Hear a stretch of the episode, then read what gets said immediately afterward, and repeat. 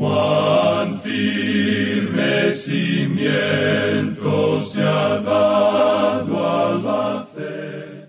A través de la Biblia, un análisis de la Biblia libro por libro que le ayudará a crecer espiritualmente. Estos estudios fueron diseñados por el doctor J. Vernon McGee. Acompáñenos en este fascinante recorrido a través de la Biblia.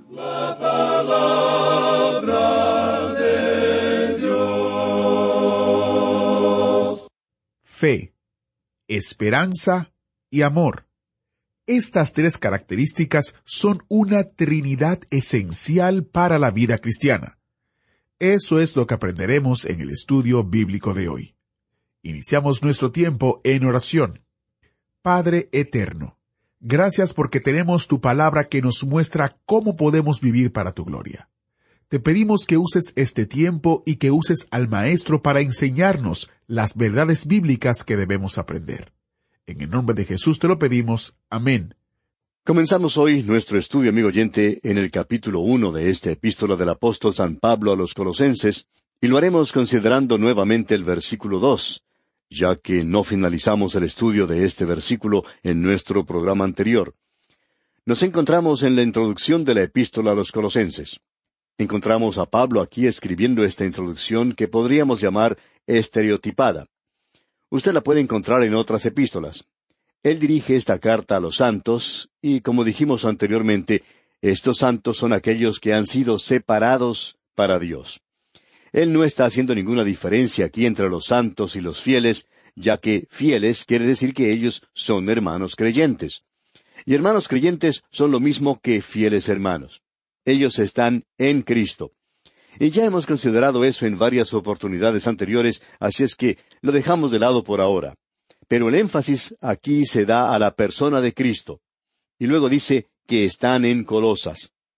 O sea, esa es la ubicación y es bueno, es importante que tengamos una dirección aquí en la tierra.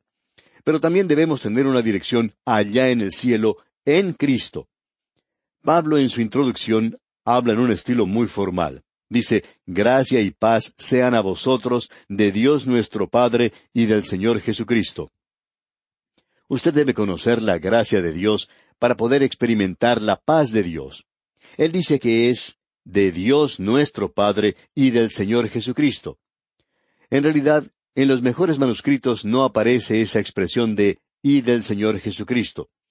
Y eso, amigo oyente, es muy importante de notar porque la herejía que Pablo está contraatacando era el gnosticismo, la primera herejía en la iglesia, y estos eran de la rama de los esenios, y ellos relegaban a Dios a un lugar muy apartado del hombre, y uno tenía que pasar a través de emanaciones para poder acercarse a Dios. ¿Ha notado usted, amigo oyente, que todas las religiones paganas y la mayoría de los cultos o sectas también tienen cierta clase de ábrete sésamo antes de que uno pueda llegar a Dios? Pues bien, Pablo deja bien claro esto aquí que lo que dice es directamente de Dios nuestro Padre. Y nosotros podemos ir directamente a Él. Ahora, en el versículo tres de este capítulo uno dice Pablo, Siempre orando por vosotros, damos gracias a Dios, Padre de nuestro Señor Jesucristo. Nosotros vamos directamente a Dios. Uno no tiene que pasar por ninguna clase de emanación para poder hacerlo. Si usted está en Cristo Jesús, amigo oyente, entonces tiene entrada. Ese es uno de los beneficios de ser justificado por la fe. Es este acceso a Dios, es por medio de nuestro Señor Jesucristo. Y eso se nos presenta aquí de una forma muy clara. Y luego dice, siempre orando por vosotros. Ahora, si usted está haciendo una lista de oración del apóstol Pablo, tiene que anotar a los colosenses porque él siempre oraba por ellos. Estaban en su lista de oración, y ahora dice en el versículo cuatro, habiendo oído de vuestra fe en Cristo Jesús, y del amor que tenéis a todos los santos. Y queremos enfatizar esto muy particularmente aquí. Él va a hablar acerca de las cosas buenas de esta gente, y él coloca junto aquí, como usted puede notar, la fe, el amor y la esperanza. Usted puede darse cuenta de esto al leer el versículo cinco. Note usted lo que dice. A causa de la esperanza que os está guardada en los cielos, de la cual ya habéis oído por la palabra verdadera del Evangelio. Y debemos agregar que esto de la palabra verdadera del Evangelio se refiere al contenido del Evangelio, a las grandes verdades que pertenecen al Evangelio de la gracia de Dios. Hay otra cosa de importancia que debemos notar aquí. Pablo está hablando aquí de las cosas buenas de esta gente, y con razón. Ellos tenían fe hacia Dios, y eso es para el pasado, ya que la fe descansa sobre hechos históricos. Amigo oyente, usted no ha escuchado el Evangelio a no ser que haya escuchado algo en qué creer, no algo que hacer, algo en qué creer. Es lo que Él hizo por usted y por mí hace más de dos mil años. La fe es por el oír y el oír por la palabra de Dios. No es un salto en la oscuridad. Es algo que descansa sobre hechos históricos y es creyendo en Dios. Ahora eso es para el pasado, pero hay amor para el presente. Y usted puede notar que él habla de eso en la segunda parte del versículo cuatro, donde dice, y del amor que tenéis a todos los santos. Y amigo oyente, creemos que no tiene ningún sentido hoy el hablar de lo fundamentales que somos, y luego pasar nuestro tiempo crucificando a los demás hermanos, tratando de encontrar faltas en ellos, tratando de llamarles algo menos de lo que usted es, porque usted es un santo maravilloso, y ellos simplemente no han podido alcanzar ese nivel tan elevado suyo, y ellos no se han separado de la misma manera en que usted se ha separado. Amigo oyente, el mundo hoy no está interesado en esa clase de cosas. El mundo quisiera saber si nos amamos los unos a los otros. Y la hipocresía hoy del fundamentalismo es que le gusta derribar a algún hermano y muestra muy poco amor en muchos lugares. Hay muchos hombres que están en desacuerdo sobre una cosa u otra, y no podemos desear que todos ellos sean perfectos de ninguna manera. Así es que uno debe soportarles y también debe orar por ellos. Cierto hombre se acercó en cierta ocasión a un predicador y comenzó a conversar con él, y en el curso de la conversación comenzó a criticar duramente a uno de los líderes cristianos, y en cierto sentido el predicador tampoco estaba en completo acuerdo con algunas de las cosas que aquel líder hacía. Sin embargo, el Espíritu de Dios estaba usando a aquel líder de una forma muy poderosa. De modo que el predicador le preguntó a este hombre que estaba criticando, le dijo, ¿Ha orado usted alguna vez por este hombre? A lo cual él le respondió, Por supuesto que no. Bueno, le dijo el predicador, creo que debería hacerlo. Creo que usted debería orar por él porque Dios lo está usando. El Espíritu de Dios le está usando. Y amigo oyente, estos colosenses tenían algunas cosas buenas y tenían fe hacia Dios, tenían una fe sólida, eran fundamentalistas y ellos también tenían amor por los hermanos y eso es algo importante. Y eso también es para el presente como podemos apreciar. Aquí también encontramos esperanza para el futuro.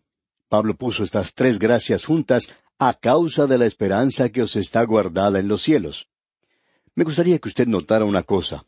En el capítulo trece de la primera epístola a los Corintios, Pablo presenta estas tres cosas, pero de una forma un poco diferente. Dice, y ahora permanecen la fe, la esperanza y el amor, estos tres. Él coloca la esperanza en el segundo lugar y el amor en el último lugar. ¿Por qué? porque el amor es la única cosa que permanecerá. Es lo único que no es solo para el presente, sino que durará en la eternidad. Así es que necesitamos comenzar a exhibir eso aquí en la tierra. Cuán maravilloso es eso, amigo oyente. Ahora en la primera parte del versículo cinco dice, como acabamos de leer, a causa de la esperanza que os está guardada en los cielos.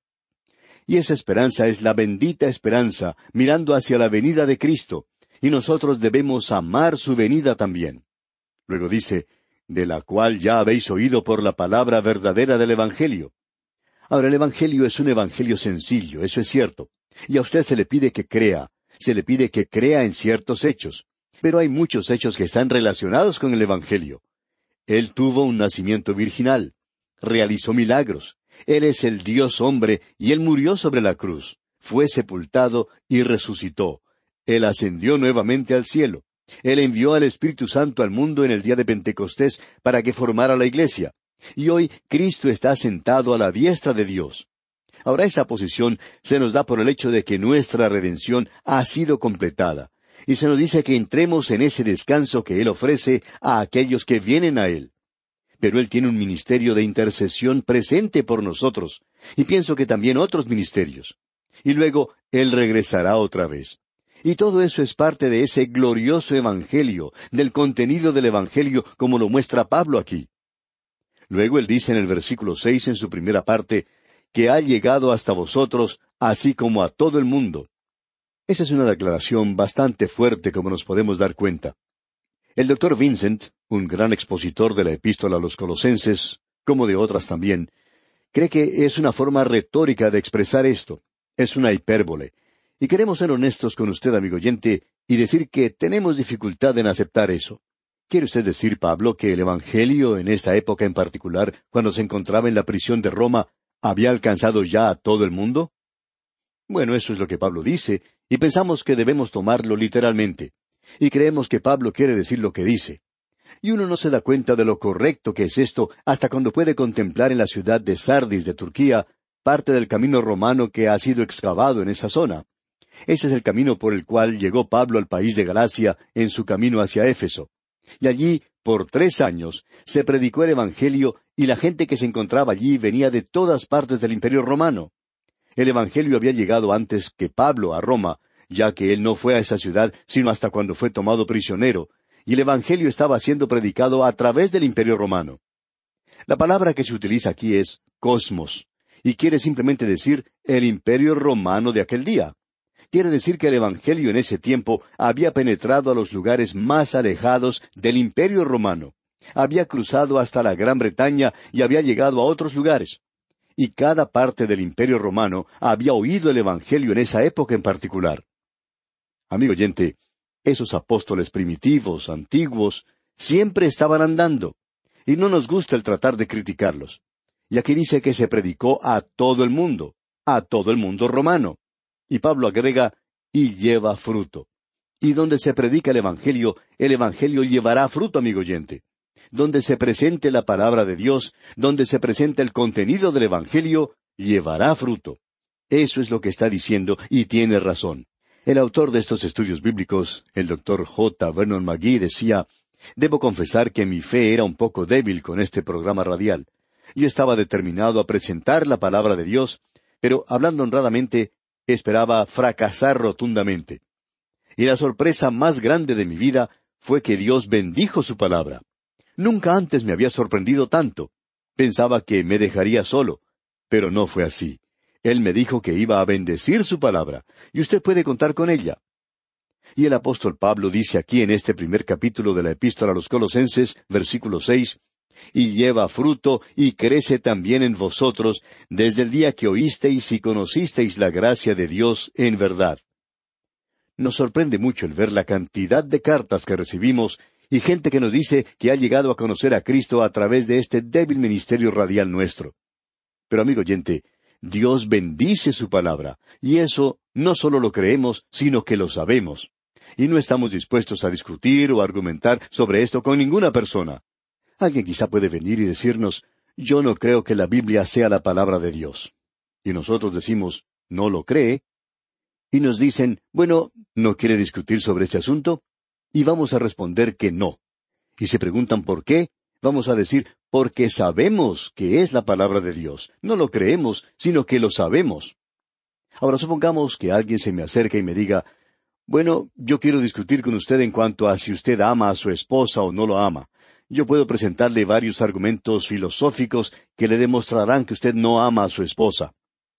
Y sabe, amigo oyente, que esa persona quizá podría argumentar mucho mejor que nosotros y quizá hasta derrotarnos intelectualmente.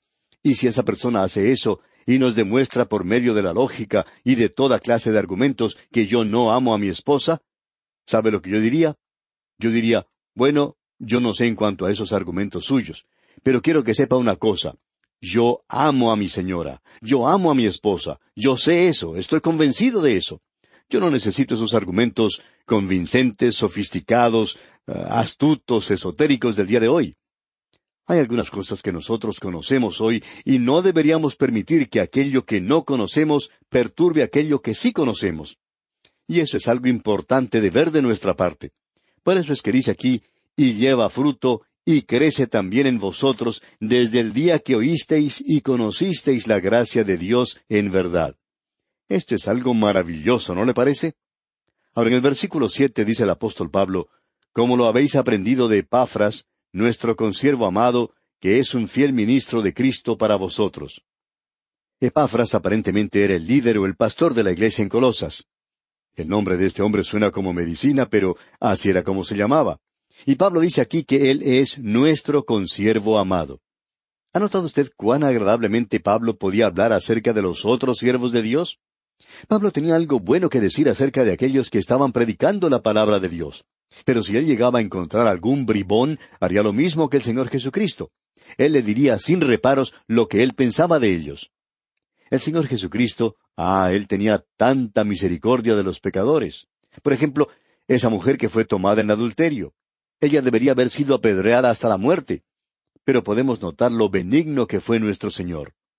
Y luego tenemos a ese fariseo orgulloso que se presentó ante el Señor Jesucristo y luego intentó cumplimentarlo diciendo, Sabemos que tú eres un maestro venido de Dios.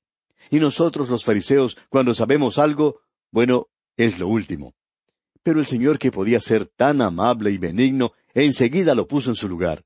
Y cuando él terminó de hablar con este hombre, lo hizo como si este hombre fuera una persona común. Allí estaba Nicodemo, tratando de ser alguien, y él no era nada en el mundo, sino simplemente un robot religioso. Eso es todo, alguien que cumplía con ciertos ritos. Pero el Señor le llevó al lugar donde él tuvo que preguntar, ¿cómo pueden ser estas cosas? Y luego el Señor Jesucristo le permite ver la cruz. Cuán benigno era él al tratar con personas como estas. Y así es Pablo también. Notemos lo que dice ahora en el versículo ocho de este capítulo uno de su epístola a los Colosenses quien también nos ha declarado vuestro amor en el Espíritu. Usted va a encontrar que no se da mucho énfasis en esta epístola al Espíritu Santo. Lo que él está aclarando a ellos es que ellos no van a ser capaces de mostrar este amor a no ser que lo hagan por medio del Espíritu Santo. Él dice en otra parte, el fruto del Espíritu es amor. Y eso es muy importante de notar de nuestra parte. Y aquí Pablo no va a tratar de ese aspecto. Él va a hablar de la persona de Cristo, y cuando Él lo hace, entonces el Espíritu Santo tomará las cosas de Cristo y nos las mostrará. Eso es lo importante de ver aquí. Y ahora estamos entrando en eso, digamos de paso. Ya hemos dejado la introducción y entramos a la oración del apóstol Pablo. Aquí tenemos una de las oraciones más hermosas de la Escritura. Y creemos que esta es una de las oraciones que toca todos los puntos importantes y usted podrá notar las cosas por las cuales ora Pablo. Lo interesante es que hoy encontramos a personas orando por estas cosas, y Pablo deja muy en claro que nosotros ya tenemos esas cosas. El doctor Ironside comenta sobre ciertas oraciones que dicen lo siguiente. Te rogamos, Padre, que perdones nuestros pecados y nos laves en la sangre de Jesucristo, que nos recibas en tu reino. Danos tu Santo Espíritu y sálvanos por amor a Cristo. Amén. ¿Sabía usted, amigo oyente, que Dios ya ha contestado cada una de esas peticiones? Dios nos ha perdonado por todas nuestras culpas. Nosotros ya hemos sido limpiados por la sangre de Cristo. Él ya nos ha llevado de este reino de tinieblas al reino del sol de su amor. Y Él nos ha sellado con el Espíritu Santo. Y si cualquiera no tiene al Espíritu de Cristo, Él no le pertenece, dice la Escritura. Él nos ha salvado eternamente desde el mismo momento en que creemos al Evangelio. Lo que tendríamos que hacer nosotros es darle las gracias por lo que ha hecho, en lugar de pedirle que lo haga. En lugar de decir, te pedimos que hagas esto, deberíamos decir, te damos gracias porque ya has hecho eso. Escuchemos ahora la oración de Pablo. Él dice aquí en el versículo nueve, por lo cual también nosotros, desde el día que lo oímos, no cesamos de orar por vosotros, y de pedir que seáis llenos del conocimiento de su voluntad en toda sabiduría e inteligencia espiritual. Esto es magnífico, esto es lo primero. Él oraba para que ellos fuesen llenos del conocimiento, y eso es epignosis. Amigo oyente, estas personas eran herejes, ellos eran los gnósticos, pretendían tener un conocimiento superior. Y Pablo dice aquí, no cesamos de orar por vosotros y de pedir que seáis llenos del conocimiento de su voluntad, que tengáis un super conocimiento. Los gnósticos se jactaban que ellos lo tenían, y Pablo aquí limita este conocimiento a la voluntad de Dios, y tiene que ser en sabiduría e inteligencia espiritual y conocimiento. Y la palabra sabiduría se presentará como cuarenta veces en esta carta. Y vamos a destacar esto cuando se presente otra vez. Notemos ahora lo que dice el versículo diez. En su primera parte se menciona otra cosa. Leamos. Para que andéis como es digno del Señor, agradándole en todo. agradando a Dios. Y esto quiere decir que nosotros no nos vamos a estar inclinando ante los hombres o tratando de complacerlos. Y luego en la segunda parte del versículo diez tenemos la tercera cosa, llevando fruto en toda buena obra. Es decir, que el creyente es una rama que lleva fruto. Nosotros debemos producir fruto. Y al final de este mismo versículo diez leemos, y creciendo en el conocimiento de Dios. El creyente no debe ser una persona estática, sino que tiene que ser viva y crecer en la palabra de Dios. ¿Y cuán importante es esto, amigo oyente? Sigamos adelante. En el versículo once tenemos la quinta cosa por la cual ora Pablo. Allí dice, fortalecidos con todo poder, conforme a la potencia de su gloria, para toda paciencia y longanimidad. Y la fuerza y el poder solo viene de Dios, y eso es producido por el Espíritu Santo en paciencia y longanimidad y gozo. Fortalecidos con todo poder, dice. Y notamos que dice también para toda paciencia. Y luego dice en ese mismo versículo, y longanimidad. ¡Cuán maravilloso es esto, amigo oyente! Llegamos ahora a las cosas por las cuales Él da gracias. Y todas nuestras oraciones deberían estar llenas de acción de gracias. Notemos lo que dice el versículo doce con gozo, dando gracias al Padre que nos hizo aptos para participar de la herencia de los santos en luz. Dios, en su gracia, nos ha dado una herencia con los santos en luz. Y nosotros deberíamos asirnos de eso, agarrarnos de eso, creer en Dios. La segunda cosa es mencionada en el versículo trece, donde dice, el cual nos ha librado de la potestad de las tinieblas y trasladado al reino de su amado Hijo nosotros hemos sido librados del reino de Satanás. Estábamos muertos en delitos y pecados, andábamos según el mundo, y ahora hemos sido trasladados al reino de su amado Hijo. De paso, digamos que este es el aspecto presente del reino de Dios aquí en la tierra. El único lugar donde podemos tener el reino de Dios es sobre la tierra. Usted no lo puede edificar. La única forma en que se puede tener es abriendo su corazón y recibiendo a Cristo Jesús como su Salvador y entonces usted mismo es trasladado a ese reino. Esto es algo maravilloso, debemos afirmar. Y en el versículo catorce se nos dice, en quien tenemos redención por su sangre, el perdón de pecados. Esto es algo realmente maravilloso. Nosotros hemos sido trasladados y ahora tenemos perdón. Y esto siempre está relacionado, como ya lo hemos dicho, con la sangre de Cristo. Dios no perdona el pecado de una forma arbitraria o sentimental. Y la redención aquí quiere decir que Él ya pagó el precio y nos ha librado de nuestra esclavitud. Tenemos aquí estas cinco cosas maravillosas y aún así hay muchas personas que todavía hoy están orando para obtener estas cosas. Amigo oyente, estas cosas pueden ser suyas. ¿Por qué no le da gracias al Señor por ellas? Esa es la debida actitud que tiene que tener el creyente hoy. En nuestro próximo programa, Dios mediante, Vamos a observar la persona de Jesucristo. Ahora nos vamos a acercar bien para poder ver en realidad la teología de todo esto. Que Dios derrame en usted sus ricas bendiciones.